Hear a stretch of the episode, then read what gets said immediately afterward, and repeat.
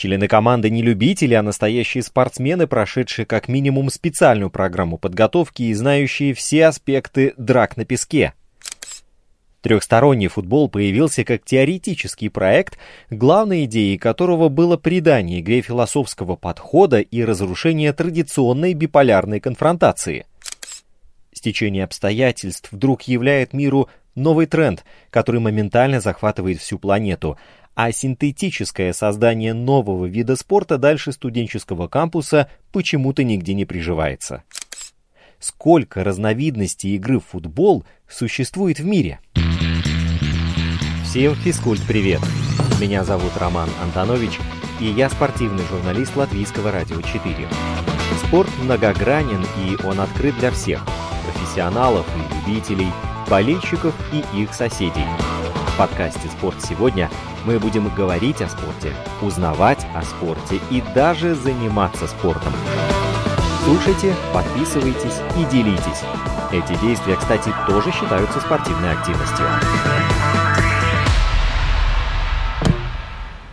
Как и полагается знаменитостям у футбола, множество подражателей. Мини-футбол, футзал, пляжный футбол. Это все нет – болотный футбол, рашбол, подводный футбол, футбольный фристайл, фут-даблбол, наконец. И это далеко не весь список. Их гораздо, гораздо больше, чем можно себе представить, а некоторые даже на десятки веков старше самого футбика.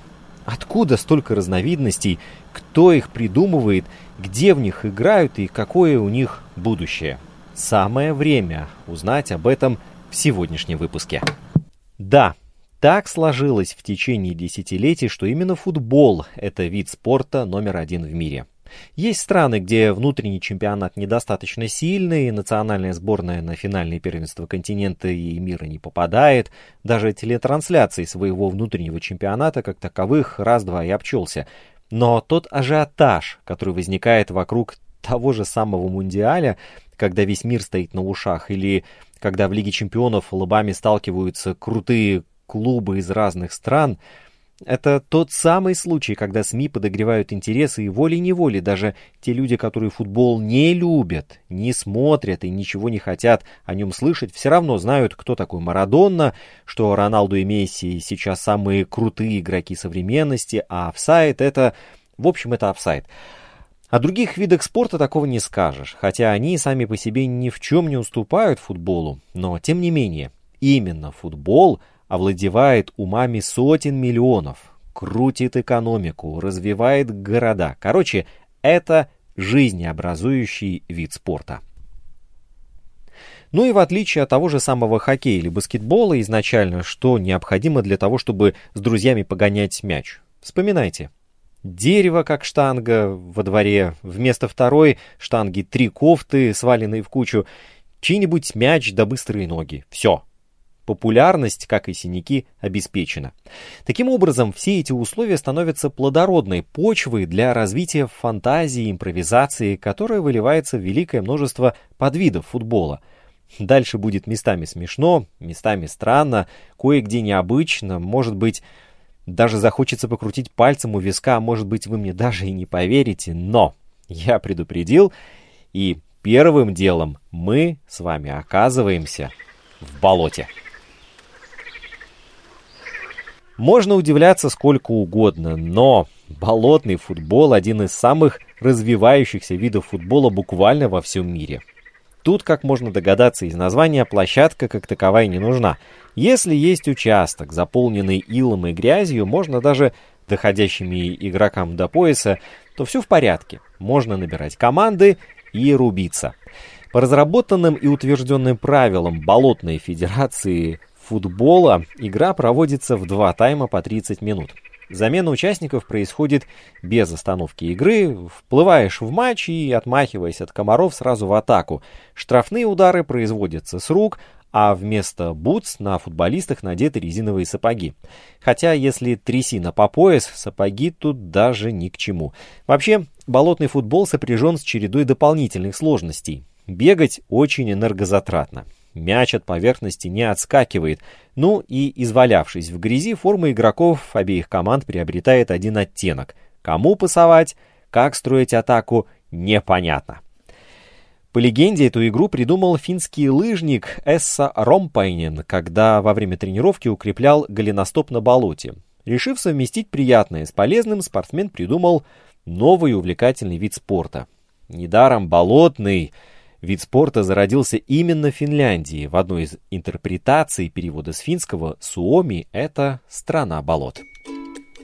Сейчас будет название, которое глаза прочитали, но произнести может получиться не сразу. Foot Double Ball. Украина, 2007 год. Было это как вчера. Создатели, а это студенты, люди определенно с чувством юмора. Видать, простой ногомячим надоел, и они решили привнести новые краски в привычные правила и просто вбросили в игру второй мяч. И все. Тут начинается тотальное веселье. Только представьте себе эту картину. Каждая команда получает по мячу и делает схему игры запутанной с самого начала. Команды пытаются атаковать и защищать ворота от нападения и соперника одновременно. Если одной из команд удалось захватить два мяча, она может вести атаку с обоими мячами, и тогда вратари оказываются перед необходимостью отражать два одновременных удара по воротам. Игра ведется до того момента, пока два снаряда не окажутся либо в сетке ворот, либо в руках вратаря или в ауте. Эта игра, как вы понимаете, намного динамичнее традиционного футбола, однако имеет и свои минусы. Зрителям крайне сложно наблюдать за двумя мячами, а судьям и подавно. Поэтому на поле работают сразу два арбитра, свистки которых отличаются по тональности. Еще судьи используют два флага, имеющие те же цвета, что и мячи в игре. Поднимая соответствующий флаг, они сообщают о том, каким мячом было совершено нарушение правил. По словам украинских игроков, фут дабл бол требует большей концентрации внимания, поскольку игрокам приходится удерживать в поле зрения оба мяча, а также высокой подвижности, чтобы участвовать в борьбе за оба мяча. Вообще, в фут-дабл-боле практически у каждого игрока есть шанс забить гол. И некогда спорить о правилах. Второй мяч ведь всегда находится в игре. Судьи сообщили, что чаще всего футдаблбольные матчи заканчиваются с нулевым счетом или как максимум двумя забитыми мячами. В первом матче так вообще произошла путаница, и после продолжительных споров игра была завершена при счете 15-8. Пожалуй, это самая результативная игра футдаблболе.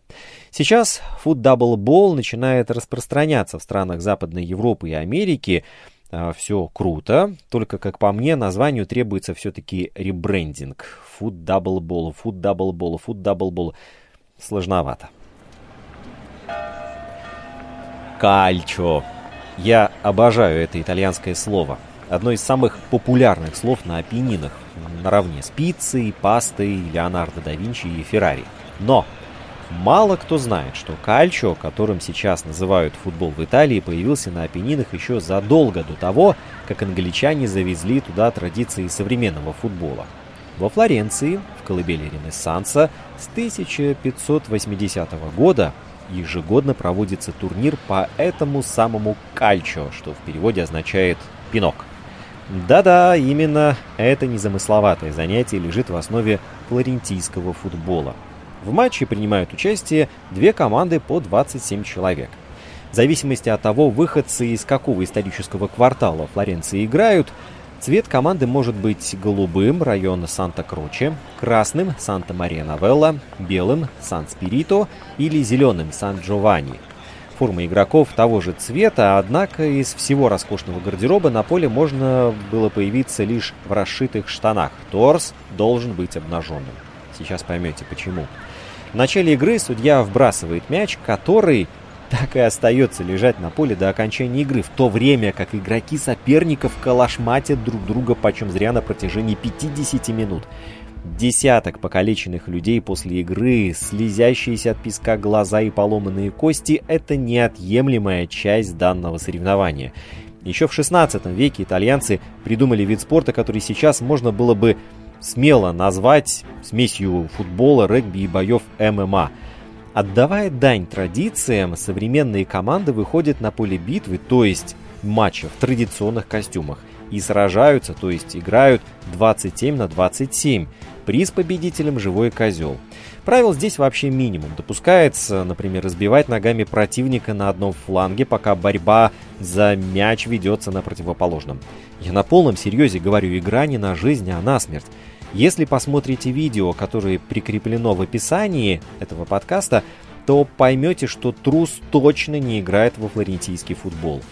После такого зрелища футбол и симуляции вообще перестанут для вас быть синонимами раз и навсегда. Члены команд во флорентийском футболе не любители. Это настоящие спортсмены, прошедшие как минимум специальную программу подготовки и знающие все аспекты драк на песке. Помимо прочего, к игре не допускаются мужчины старше 40 лет и имеющие судимости по серьезным статьям. Перед играми во флорентийском футболе проходит зрелищный парад, в котором участвуют 500 костюмированных барабанщиков, трубачей и знаменосцев. Это действительно стоящее зрелище, в особенности для любителей старины и истории. Стилизованное под времена эпохи Возрождения шествие проходит от Пьяцца Санта-Мария-Новелла до Пьяцца Санта-Кроче. Кстати, на площади находится базилика Санта-Кроче, это самая большая церковь францисканцев в мире – Внутри находятся гробницы Галилея, Микеланджело и Макиавелли. Статуя Данте неподалеку располагается. Сама площадь с древних времен используется для проведения значимых городских мероприятий и праздников. И тут кровавый флорентийский футбол. Кстати, если вы захотите посетить эту игру, то знайте, что покупать билеты на флорентийский кальчо надо заранее. Количество билетов ограничено, а разлетаются они как голуби от пушечного выстрела. Ирландцы, родоначальники этого вида спорта, уверяют, что корни гельского футбола уходят в 13 век. Ну, с зелеными парнями в принципе никто не спорит. Сначала так развлекались простолюдины, потом игра перекочевала из стана простолюдинов на площадки благородных герцогов и вельмож ирландского государства. Знаменитые представители дворянства занимались набором людей в команды из своих подчиненных и устраивали настоящие баталии за приличные деньги. Популярность прототипа гельского футбола росла, обходя даже различные законы, в том числе и закон о запрете проведения увеселительных забав в воскресные дни. Если до XIX века в Дублине предпочитали играть в гельский футбол со сложным набором правил, строгим ограничением на грубую игру и так далее, то уже в XIX веке народ полюбил жесткий и суровый регби. Многие обвиняют в этом буржуазию и дворянство, решившие отнять у народа гельский футбол и сделать его своей забавой. Народ же долго думать не стал и нашел подходящий для себя вид спорта регби. Но в Ирландии уже в 20 веке стали чтить именно гельский футбол, потому что он стал своеобразным символом сопротивления власти английских монархов. В 20-е годы, во время вооруженного конфликта между Ирландией и Великобританией, на один из стадионов Дублина, Крок-парк, где проводился матч по гельскому футболу, ворвались регулярные части королевской армии и атаковали всех присутствующих. В результате этого нападения погибли 14 человек и 65 были ранены. Среди погибших был известный игрок Майкл Хоган, в честь которого позже была названа одна из трибун стадиона. С тех пор ирландцы чтут традиции своего собственного вида спорта, но все же любят играть и в футбол, и в регби. Кто-то умудряется сочетать, если не все эти виды спорта, то хотя бы два из них. Правила-то во многом похожие. Вот о правилах сейчас и поговорим. Итак, долго я расстилал скатерть. Пожалуйста, гельский футбол это ядреная смесь баскетбола, футбола и регби. Поляна для игры напоминает именно регбийную, но есть уникальные особенности, одна из которых делает гельский футбол похожим на традиционный. Это вторые ворота и вратарь. Первые ворота предназначены ровно для того же, для чего они предназначены в регби. Для дальних ударов ногой и реализации штрафных ударов. А вот во вторые ворота еще нужно попасть, ведь там на линии стоит их верный страж. В гельском футболе приветствуются силовые приемы, удары рукой и напор. В качестве игрового снаряда используют круглый кожаный мяч, но он заметно отличается от футбольного, причем не столько размерами, сколько весом. Бить по такому мячу ногой сложнее, зато летит он точнее. В игровой форме тоже есть некоторые особенности. Все те же футболки, шорты и бутсы, но нет щитков. Во время пробития специальных штрафных ударов игроки надевают перчатки для лучшего контакта руки с мячом. Результативно бить по мячу можно не только ногой, но и рукой, только для этого она должна быть сжата в кулак. Два столетия назад ирландцы даже создали ассоциацию, посвященную старинным видам спорта, и искренне не понимают, чем гельские забавы уступают английским футболу и крикету. Вы слушаете подкаст «Спорт сегодня». Наш инстаграм at lr4sport открыт для обратной связи круглосуточно. Пожалуй, этот вид спорта, этот род будет исключением из всех сегодняшних экзотических родственников классического футбола. Американский футбол – это профессиональный вид спорта с многомиллионным, если не больше оборотом. О нем тоже знают, что называется worldwide. В конце концов, это символ США, наравне с бейсболом, хоккеем и НБА. Поэтому не будем особо на нем заострять внимание, лишь коротко о его истории возникновения. Американский футбол появился благодаря подростку, который нарушил правила обычного европейского матча. История даже помнит его имя – Уильям Уэбб Эллис из города Регби, он во время чемпионата по футболу схватил мяч руками и помчался с ним к воротам соперника. Так, в 1823 году появилась игра регби. А почти через 50 лет на Нью-Брунсвикском футбольном поле уже в новом свете встретились игроки университетов Принстона и Руктерса, чтобы сыграть не то в регби, не то в футбол, Тогда состоялся легендарный матч 6 ноября в 1869 году, и этот день стал днем рождения игры американский футбол. Главная цель данного вида спорта – заработать наибольшее количество очков, продвигая мяч всеми разрешенными способами в конечную зону на стороне поля соперников. Что очень сильно отличается от других видов футбола, так это продолжительность матча. 3 часа. В каждой из команд по 11 участников баллы начисляются за пас в зачетную зону, занос мяча в зачетную зону, заброс мяча между штангами ворот соперника. И, кстати, в десятку самых высокооплачиваемых спортсменов планеты между гением гольфа и чемпионом НБА вклиниваются и американские футболисты. То есть теперь понятно, что Американский футбол небезосновательно обожают как болельщики, так и спортсмены. Это любимая игра школьников и студентов американских университетов и колледжей. Это один из популярных символов Америки. Тачдаун! Страна кенгуру, огромных пауков, на краю света со своим глобусом, и было бы странно, если бы у австралийцев не было своего футбола. Есть и он похож, очень похож на гельский футбол, а еще на американский футбол, на регби. В общем, намешали всего вместе, лишнее потом выкинули, и получилось следующее. На овальном поле встречаются две команды по 18 игроков и в течение 80 минут пытаются забить мяч по виду напоминающий регбийный. Данный вид спорта это физический контакт, а бегая по полю, они могут использовать любую часть своего тела для перемещения мяча, но забивать голы нужно только ногами. В австралийском футболе есть все, что любят суровые австралийцы. Жесткие стыки, толчки, прыжки в ноги и приемы из боевых искусств, а также радость от забитого гола и полные трибуны зрителей. Заглянем ненадолго в помещение, где Позавчера играли в баскетбол, вчера в волейбол, сегодня утром тренировались гандболисты, а сейчас свои ворота установили футзалисты. Вообще футзал это такая классная тема, в первую очередь для тех, кто неровно дышит к футболу обыкновенному, но при этом обожает бешеную динамику и не хочет мокнуть под дождем. Широкая распространенность и большая популярность футзал подводит вплотную к спортивному королю, этот вид футбола распространился по всему миру, проводятся практически те же турниры на уровне сборных и клубов, что и в классическом футболе. Тут есть и свой чемпионат мира, есть и чемпионат Европы, и Лига чемпионов. А если заглянуть на какой-нибудь форум или комьюнити в Фейсбуке или ВКонтакте, например, то вы удивитесь, сколько там можно найти футзальных единомышленников, которые ведут свои страницы и играют на самых разных уровнях. Вообще футзал может стать хорошей платформой для оттачивания техники условного Килиана Мбаппе.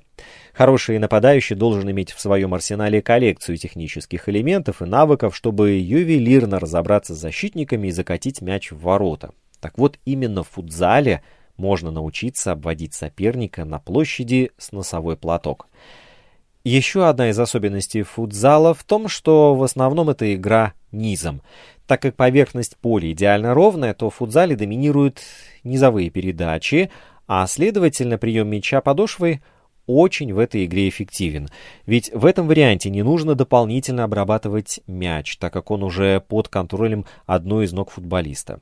Кроме того, передача мяча низом, как и остановка мяча подошвой, это следствие большой концентрации игроков на единицу площади.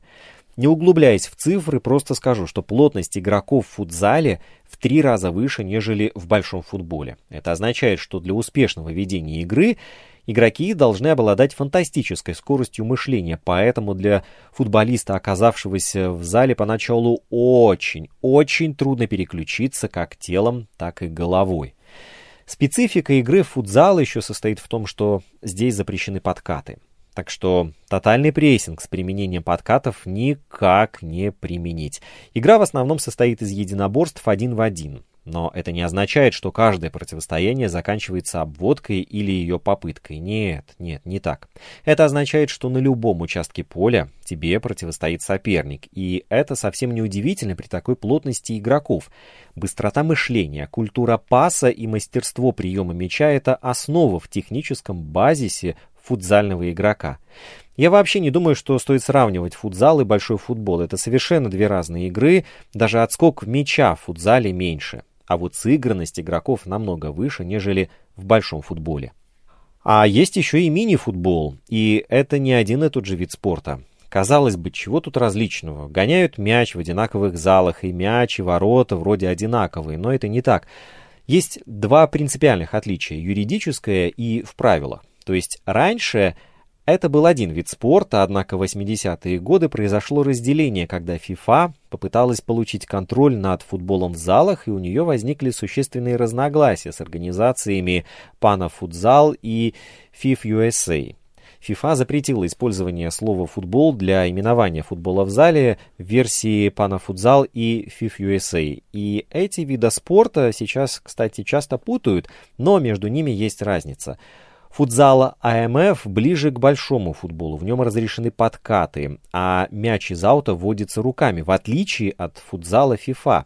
Поэтому в футзале FIFA игра строится на комбинациях пасов, в то время как футзал АМФ более контактная игра, в которой много борьбы за мяч. А тактика, что в мини-футболе, что в футзале, это вообще граль. Это коллективные игры до последнего атома. Поэтому каждый Мини-футболист или футзалист должен уметь подчинять свои действия интересам команды, ведь тактика определяет способ и манеру ведения игры команды и конкретные обязанности отдельных игроков или группы футболистов. Конечно, в тактике содержится немало из багажа футбола, однако отсутствие правила вне игры, ограниченность поля, скученность игроков вносят в тактику специфические штрихи, присущие только ему. Пока мы еще не покинули помещение, пару слов замолвим о шоу-боле. Его еще называют Indoor Arena Soccer или шоу-бол. По сути, игра во многом схожая с футзалом, однако отличающаяся гораздо более высоким темпом за счет размещенного по периметру площадки борта, высота которого может составлять от 1 до 2 метров. Первоначально игры в шоу-бол проводились в адаптированных хоккейных коробках внутри спортивных арен – из-за чего игра получила англоязычное название Indoor Soccer – футбол в помещении. В настоящее время игры проводятся в хоккейных коробках как внутри арен, так и на открытом воздухе. Борт – штука полезная, ибо выполняет сразу две функции. Едва ли не полностью упраздняет ауты и угловые, а также позволяет играть в стеночку без партнера по команде. А вот и начинается модерн. Альтернативному трехстороннему футболу на самом деле уже более 25 лет. Как в него играют? Автором идеи такого футбола считают датского художника-абстракциониста Асгера Йорна. Трехсторонний футбол появился как теоретический проект, главной идеей которого было придание игре философского подхода и разрушение традиционной биполярной конфронтации в этом виде спорта. Предполагалось, что трехсторонний футбол способствует развитию навыков общения между командами. Новый вид спорта и новая методика потребовали избавления от всем известных базовых основ футбола. То есть, чтобы играть и не соскакивать на привычные футбольные рельсы, надо было сделать ресет мозгам, а чтобы это было проще сделать, была выбрана самая подходящая, по мнению Йорна, форма поля. Правильный шестиугольник, где ворота размещены на каждой второй грани – как уже было сказано ранее, играют в этот футбол три команды. Вот только победителем считается не тот, кто больше всего забил мячей, а тот, кто меньше всего пропустил. При этом игра ведется одним мячом, а матч длится три тайма по 12 минут. Преимуществом нового вида спорта его создатели называют отсутствие драмы. Здесь никто ни на кого не оказывает давления, поэтому возможностей гораздо больше, чем в классическом футболе. Трехсторонний футбол сам художник считает идеальным упражнением для развития навыков общения между коллективами, так как две команды могут договориться между собой, чтобы начать атаковать третью. Ну, прямо тренинг по дипломатии. Первый официальный матч по этому виду спорта состоялся в 1993 году в Глазго. Новая игра получила большую популярность в Англии, Италии, Шотландии, Австрии, Сербии и Польше – Матчи по трехстороннему футболу по сей день не системные, и игра проводится по заранее оговоренным правилам, так как этот футбол не имеет общепринятого регламента, а все матчи приурочены к фестивалям и выставкам. Чтобы играть в трехсторонний футбол, достаточно иметь представление о том, что такое обычный футбол. Вы должны уметь быстро бегать, хорошо думать, играть в пас и бить по мячу. Если, если вдруг вы на даче решили сообразить на троих, ну, на три команды, то есть, то вот вам основные правила трехстороннего футбола. В игре, как я уже сказал, участвуют три команды. В каждой из них на поле находится четыре человека, включая вратаря. Допускается использование одного запасного игрока. Вбрасывание мяча и угловой проводит та команда, чьи ворота находятся максимально далеко от места этого игрового эпизода. И в трехстороннем футболе нет офсайдов. Все предельно просто. Пока Асгер Йорн продвигал свое трехстороннее детище, в США пошли еще дальше и в 2008 году придумали Кронум. Он сочетает одновременно черты футбола, гандбола и баскетбола. Фантазия здесь проявилась по максимуму. Поле имеет круглую форму, а ворот на нем 4. В Кронами участвует 20 человек, по 10 в каждой команде. Голы можно забивать ногами, при этом очки начисляются согласно зоне, из которой забит мяч. Можно брать мяч в руки и кидать его в одно из колец над воротами. Вы о таком знали? Я нет. Кроном, друзья, кроном. Я в детстве в квадраты играл во дворе с пацанами, а в Америке, пожалуйста, кроном с круглым полем. Фантастика. Рашбол. Вот еще одно интересное название. Изобретено во Владивостоке. Игра весьма схожая с обычным футболом, но есть и отличия. Иная разметка поля вследствие наличия игровых зон, зона вратаря, зона штрафного удара, зона защиты, нейтральная зона, зона атаки, фиксированные задние и передние офсайды, мяч вводится из аута ногами, наличие двух типов угловых, возвращение вратаря после выхода из зоны вратаря разрешается только после гола в свои или чужие ворота и вот эта игра, вот эти все правила были придуманы синтетически доктором наук, профессором Дальневосточного технического университета Владимиром Макаровым, который в свое время считал, что классический футбол находится в стагнации и утратил былую динамичность. Поэтому профессор провел основательную подготовительную работу, долго думал и изобрел правила, которые не дают игрокам ни минуты покоя, и заряжают сам матч постоянным движением. Ну, идея классная. Однако, справедливости ради надо сказать, что особо далеко рашбол не распространился. То есть региональное развитие он получил, но на локальном уровне студенты гоняют мяч, а вот глобально нет. Вообще, если по-честному, то со стороны может не каждый футбольный матч, настоящий футбольный матч по динамике и сюжету будет захватывающим, но рваная скорость в движении, тысячи действий, весьма и весьма энергозатратны. Поэтому упреки в адрес классического футбола, пожалуй, будут неуместны. В общем, паном эт цирценсес, хлеба и зрелищным подавай, чем, собственно, я заботился профессор из Владивостока. Вы слушаете подкаст «Спорт сегодня». Наш инстаграм at lr4sport открыт для обратной связи круглосуточно.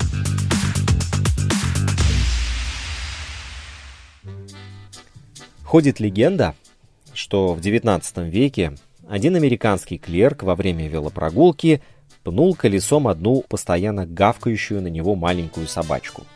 И вот в тот самый момент ему в голову пришла гениальная мысль – пинать предметы, сидя на велосипеде, но вместо животных использовать мяч. Хорошая мысль. Его идею поддержали друзья, и вскоре зародился новый вид футбола, в котором две команды, сидя на велосипедах, стараются загнать мяч в чужие ворота. В классический велобол играют 2 на 2, причем вратарем считается игрок, располагающийся ближе к своим воротам. Использовать в велоболе можно только голову, туловище и колесо. Другими конечностями и предметами касаться мяча категорически запрещено. Мастерство владения велосипедом у профессиональных велоболистов способно вызывать удивление даже у опытных экстремалов велотриала. И да, с тех пор больше ни одна собачка при игре в велобол не пострадала. Идею с велоболом продолжили французы с их жаждой изобретать что-то новое и использовать новейшие приспособления – в 30-е годы 20 века велосипеды сменили на мотоциклы и вновь принялись пинать мяч, сидя уже верхом на железных конях. Мотоциклы для мотобола отличаются специальными дугами.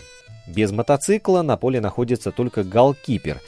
Мяч для мотобола крупнее обычного футбольного – Игроки, за исключением голкипера, имеют право перемещаться по всей площади поля, однако им не разрешается проникать в зону вратаря. Это полукруг э, вокруг ворот радиусом почти 6 метров. В том числе нельзя касаться ее линии.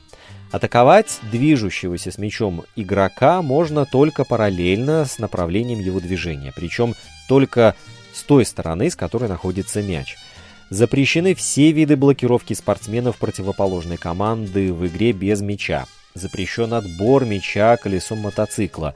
Спортсмен и его мотоцикл представляют собой единое целое, поэтому любой удар по мячу или ведение мяча возможно ногой игрока или его мотоциклом. Одним словом, сделано все, чтобы минимизировать травматизм, насколько это возможно.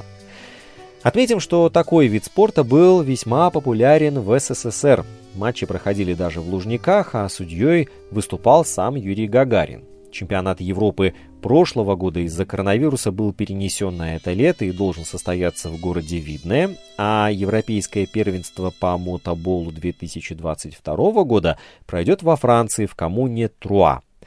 Действующий чемпион Европы, сборная России, которая в финале турнира в 2018 году в одни ворота обыграла французов 5-0.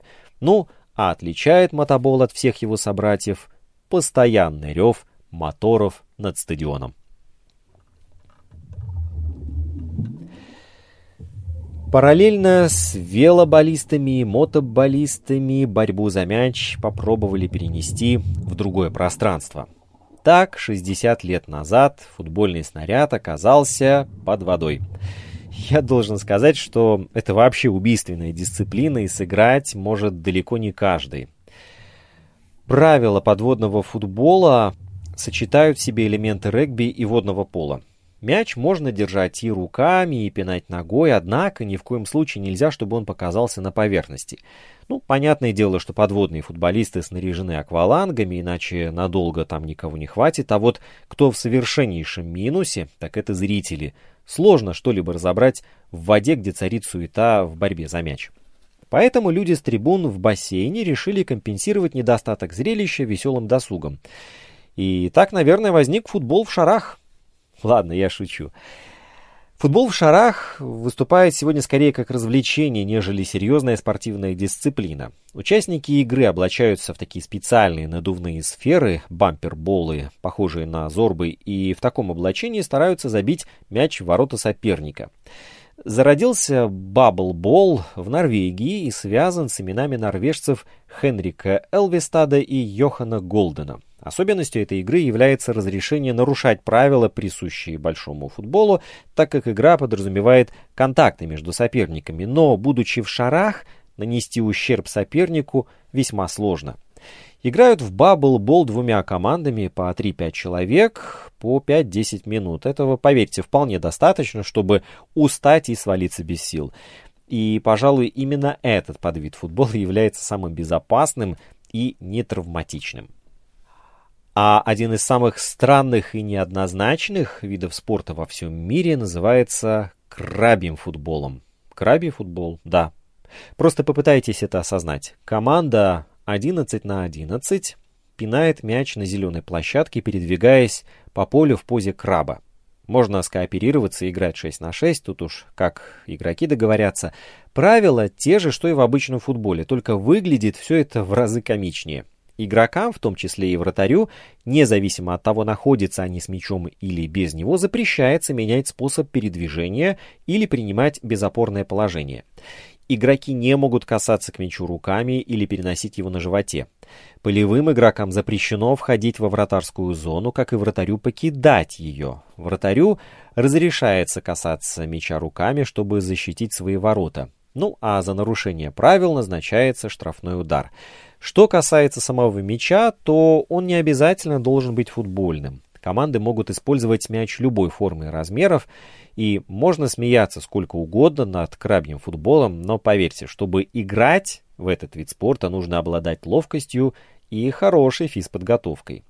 Придумали крабий футбол в Британии, однако с каждым годом такое развлечение набирает популярность в США, и вряд ли вызовет удивление, если кто-то из американцев уверен, что именно так выглядит настоящий сокер. В Азии очень популярен свой местный футбол, который называется джорки-бол. В закрытом небольшом прямоугольном помещении соревнуются 2 на 2, а зрители могут наблюдать за происходящим через прозрачные стены, как в сквоше. Понятное дело, что мяч вовсе не может вылететь за пределы площадки, а значит, игра идет практически без остановок, до пяти сетов, в каждом из которых борьба идет до семи забитых мячей. Согласно отзывам туристов, которые во время отдыха в Таиланде решили сходить в местный спортцентр и поиграть в джорки-бол, сначала казалось, что это просто, можно так на расслабоне мячик попинать. Но так казалось только первую минуту, ведь в итоге это тот еще утомительный фитнес. А вот и фут-волейбол. Ну, по-хорошему, это гибрид пляжного футбола и волейбола, которому также свойственно большое количество красивых ударов в падении. 50 на 50. Но обойти вниманием эту игру я все же не смог. Фут-волей похож на пляжный волейбол, но без использования рук и кистей рук. Допускается касание мяча головой, грудью, бедрами, ногами. Игра происходит на площадке для пляжного волейбола. У каждой команды по два игрока, максимальное количество касаний мяча 3, но не более одного раза подряд одним игроком. Этот командный вид спорта требует от игроков отличного баланса, умения жонглировать мячом, выносливости, концентрации и быстрых рефлексов. То есть, чтобы заявиться на турнир, надо очень много и много тренироваться. Ну а первая игра в футволей была сыграна более 50 лет назад на пляже Капакабана в Рио-де-Жанейро. Ну где ж еще, как не в Бразилии. Футволей основал бразильский футболист Октавио де Мораес в 1965 году. Ну, все, как и водится, произошло совершенно случайно. Ребята играли футбол на площадке для пляжного волейбола, потому что им не разрешалось играть в футбол рядом с пляжем. И тут Октавио такой говорит, мол, Фернандиньо, а давай-ка мы через сетку мяч ногами поперепасуем. И вот, спустя 10 лет в бразильских городах Ресифи, Сальвадор, Бразилия уже организовали соревнования по футволию. В 80-х годах футволий прибыл в Европу через Португалию. Португальский иммигрант Жулиан Нету, вернувшись из Бразилии, представил этот вид спорта местной молодежи. И в последующие годы футволей был распространен по всей Европе. С 2000 года этот вид спорта приобрел большую популярность в Европе и Азии, как, например, организованные компанией Pepsi в 2009 году с участием Лэмпорда, Кака, Анри, Торреса и Месси. Вот. С тех пор европейские команды участвовали в известных турнирах по всей Европе и миру. И в настоящее время существует 16 европейских стран, которые имеют ассоциации футволей. Этот вид соревнований был демонстрационным видом спорта, кстати, в 2016 году во время Олимпийских игр в Бразилии. Кроме команд из Бразилии, участниками были три команды из США, одна из которых женская. И уже после закрытия Олимпийских игр в Рио состоялся чемпионат мира по футболю, в котором участвовали команды из 23 стран. Популярность этого вида спорта приближается к точке для олимпийского рассмотрения. Кстати, бывший полузащитник сборной Бразилии и Барселоны Рональдиньо, будучи в парагвайской тюрьме за нарушение паспортного режима, играл в футволей. Вот так. На другом конце мира в Индии набирает популярность так называемый фаербол. Правила те же, что и в традиционном футболе, только горячие индусы играют босиком, а мяч, набитый кокосовой стружкой, в начале игры поджигается. Матч продолжается до того момента, пока снаряд не погаснет. И это еще не все. С развитием технологий человечество решило научить играть в футбол роботов. Так этот вид спорта и называется робобол. Соревнования впервые начали проводиться между инженерами разных стран еще 20 лет назад, и с каждым годом матчи киборгов становятся все привлекательнее для зрителя. Ну, конечно, основная масса болельщиков в этой дисциплине далека от спорта и предпочитает турнирным таблицам строки программного кода, но определенный азарт, а главное позитивное настроение во время проведения состязаний присутствует. Есть еще фузбол, кикер или настольный футбол. Придуманный как детская забава, настольный футбол очень быстро стал популярной азартной игрой для взрослых, и уже много лет по всему миру проводятся соревнования под эгидой Международной Федерации. В последние годы даже появилось отдельное направление настольного футбола, в котором игроки демонстрируют трюки с мячом, исполняемые пластиковыми фигурками футболистов. И здесь, чтобы достичь определенного уровня мастерства, надо много тренироваться. А ведь еще там игроки по ходу матча умудряются строить тактические схемы. Знаете, я когда задумывал этот выпуск, то искренне надеялся ограничиться десятком разновидностей футбола. Но им конца и края нет. Сипак Такрау или Кунг-фу бол – азиатская версия фут-волейбола, в которую играют небольшим пластиковым мячом, проявляя чудеса акробатики. Цудзой – китайская разновидность игры, играют в национальных костюмах. Дяньцзы китайская, еще одна китайская разновидность футбола, есть схожие черты с бадминтоном даже. Кемари, японская разновидность футбола, играют в него с помощью мягкого мяча, сшитого из оленей кожи. Знаете, я более чем уверен, что это еще далеко не все. Где-то в далеких селениях, где-то в горах и в долинах за горами, где-то на островах и в пещерах играют совершенно невообразимые модификации футбола, и это все, вот это все очень хорошо. Движение, мышление, физическая подготовка, командный дух, даже шишка или выбитый палец – все это только на пользу. И постскриптум. Пока Арсенал принимает Тоттенхэм, а Лестер в очередной раз отнимает очки у Челси, относительно недалеко, там, на Туманном Альбионе, может проходить матч без правил. Ну, почти без правил. Каждую весну в городке Ашборн в графстве Дарбишир, вот уже более трех веков, а возможно даже дольше, проходит футбольный матч, который может длиться двое суток. Правила простые. В матче могут принимать участие все желающие, и речь может идти о сотнях и даже тысячах игроков. Они разделены на две команды, верхних и нижних, ну, в соответствии с тем, в какой части города они живут. Ворота устанавливаются на противоположных концах города, ну, чего уж тут мелочиться. Это примерно 3 мили, ну 5 километров друг от друга. В собравшуюся в центре города толпу кидают мяч, после чего игроки любыми способами должны довести его до ворот противника и забить. Словосочетание любым способом следует воспринимать практически буквально. Мяч можно хватать, пинать, кидать, нести и так далее. Противников тоже можно хватать и пинать, по возможности не слишком сильно. Коль матч проходит через весь город, то местные магазины заколачивают находящиеся на первых этажах витрины фанеры, чтобы их не разбили. Можно залезать на деревья в попытке захватить мяч, можно свисать из окна в тех же целях. Через город протекает небольшая река, и толпа в погоне за мячом регулярно в нее попадает. Есть еще несколько запретов. Никого нельзя убивать даже случайно, на полном серьезе.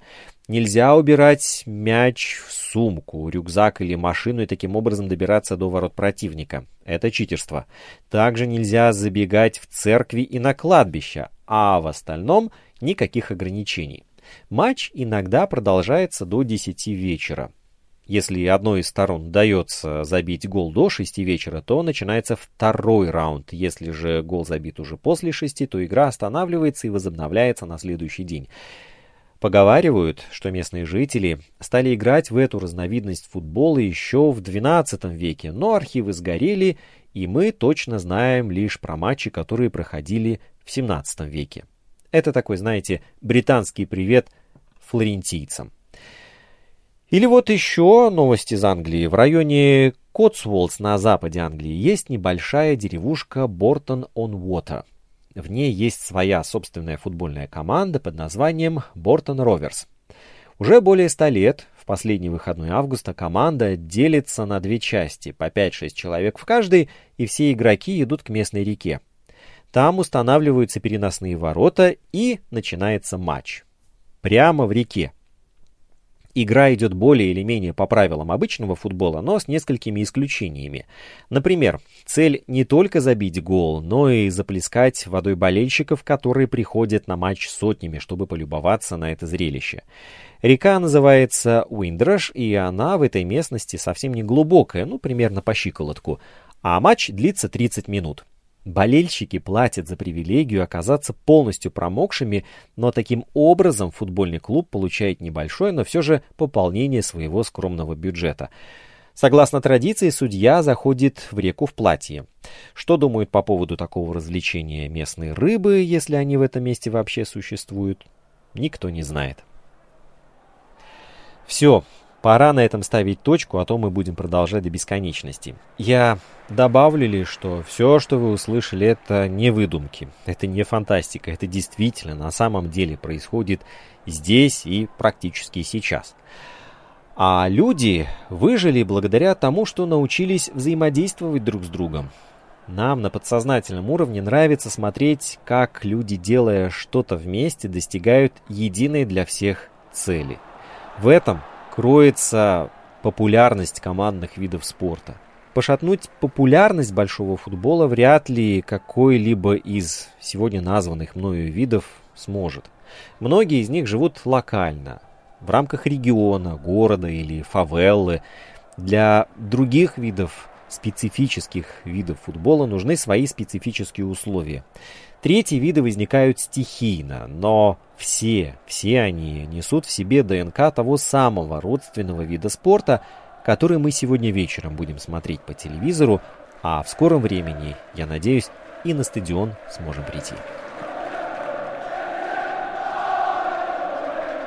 Как вы знаете, Латвийское радио 4 активно осваивает подкастинг. Моя коллега Людмила Лавинская готовит подкаст «Беседа о главном», Приходит время, и мы задаем себе, а иногда и другим, мысленно или вслух, одни и те же вопросы, которые волновали человечество испокон веков.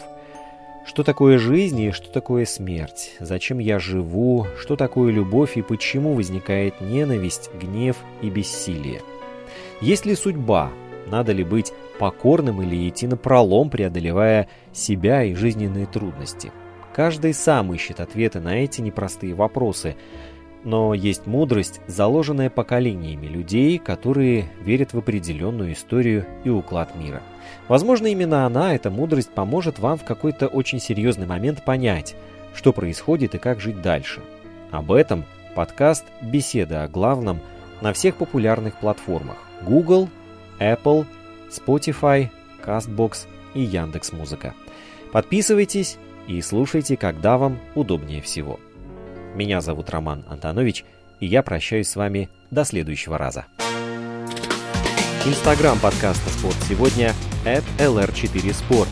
Домашняя страница радиоканала lr4.lv, страница в Фейсбуке «Латвийское радио 4». Слушайте, подписывайтесь и делитесь. Мы с вами скоро встретимся вновь.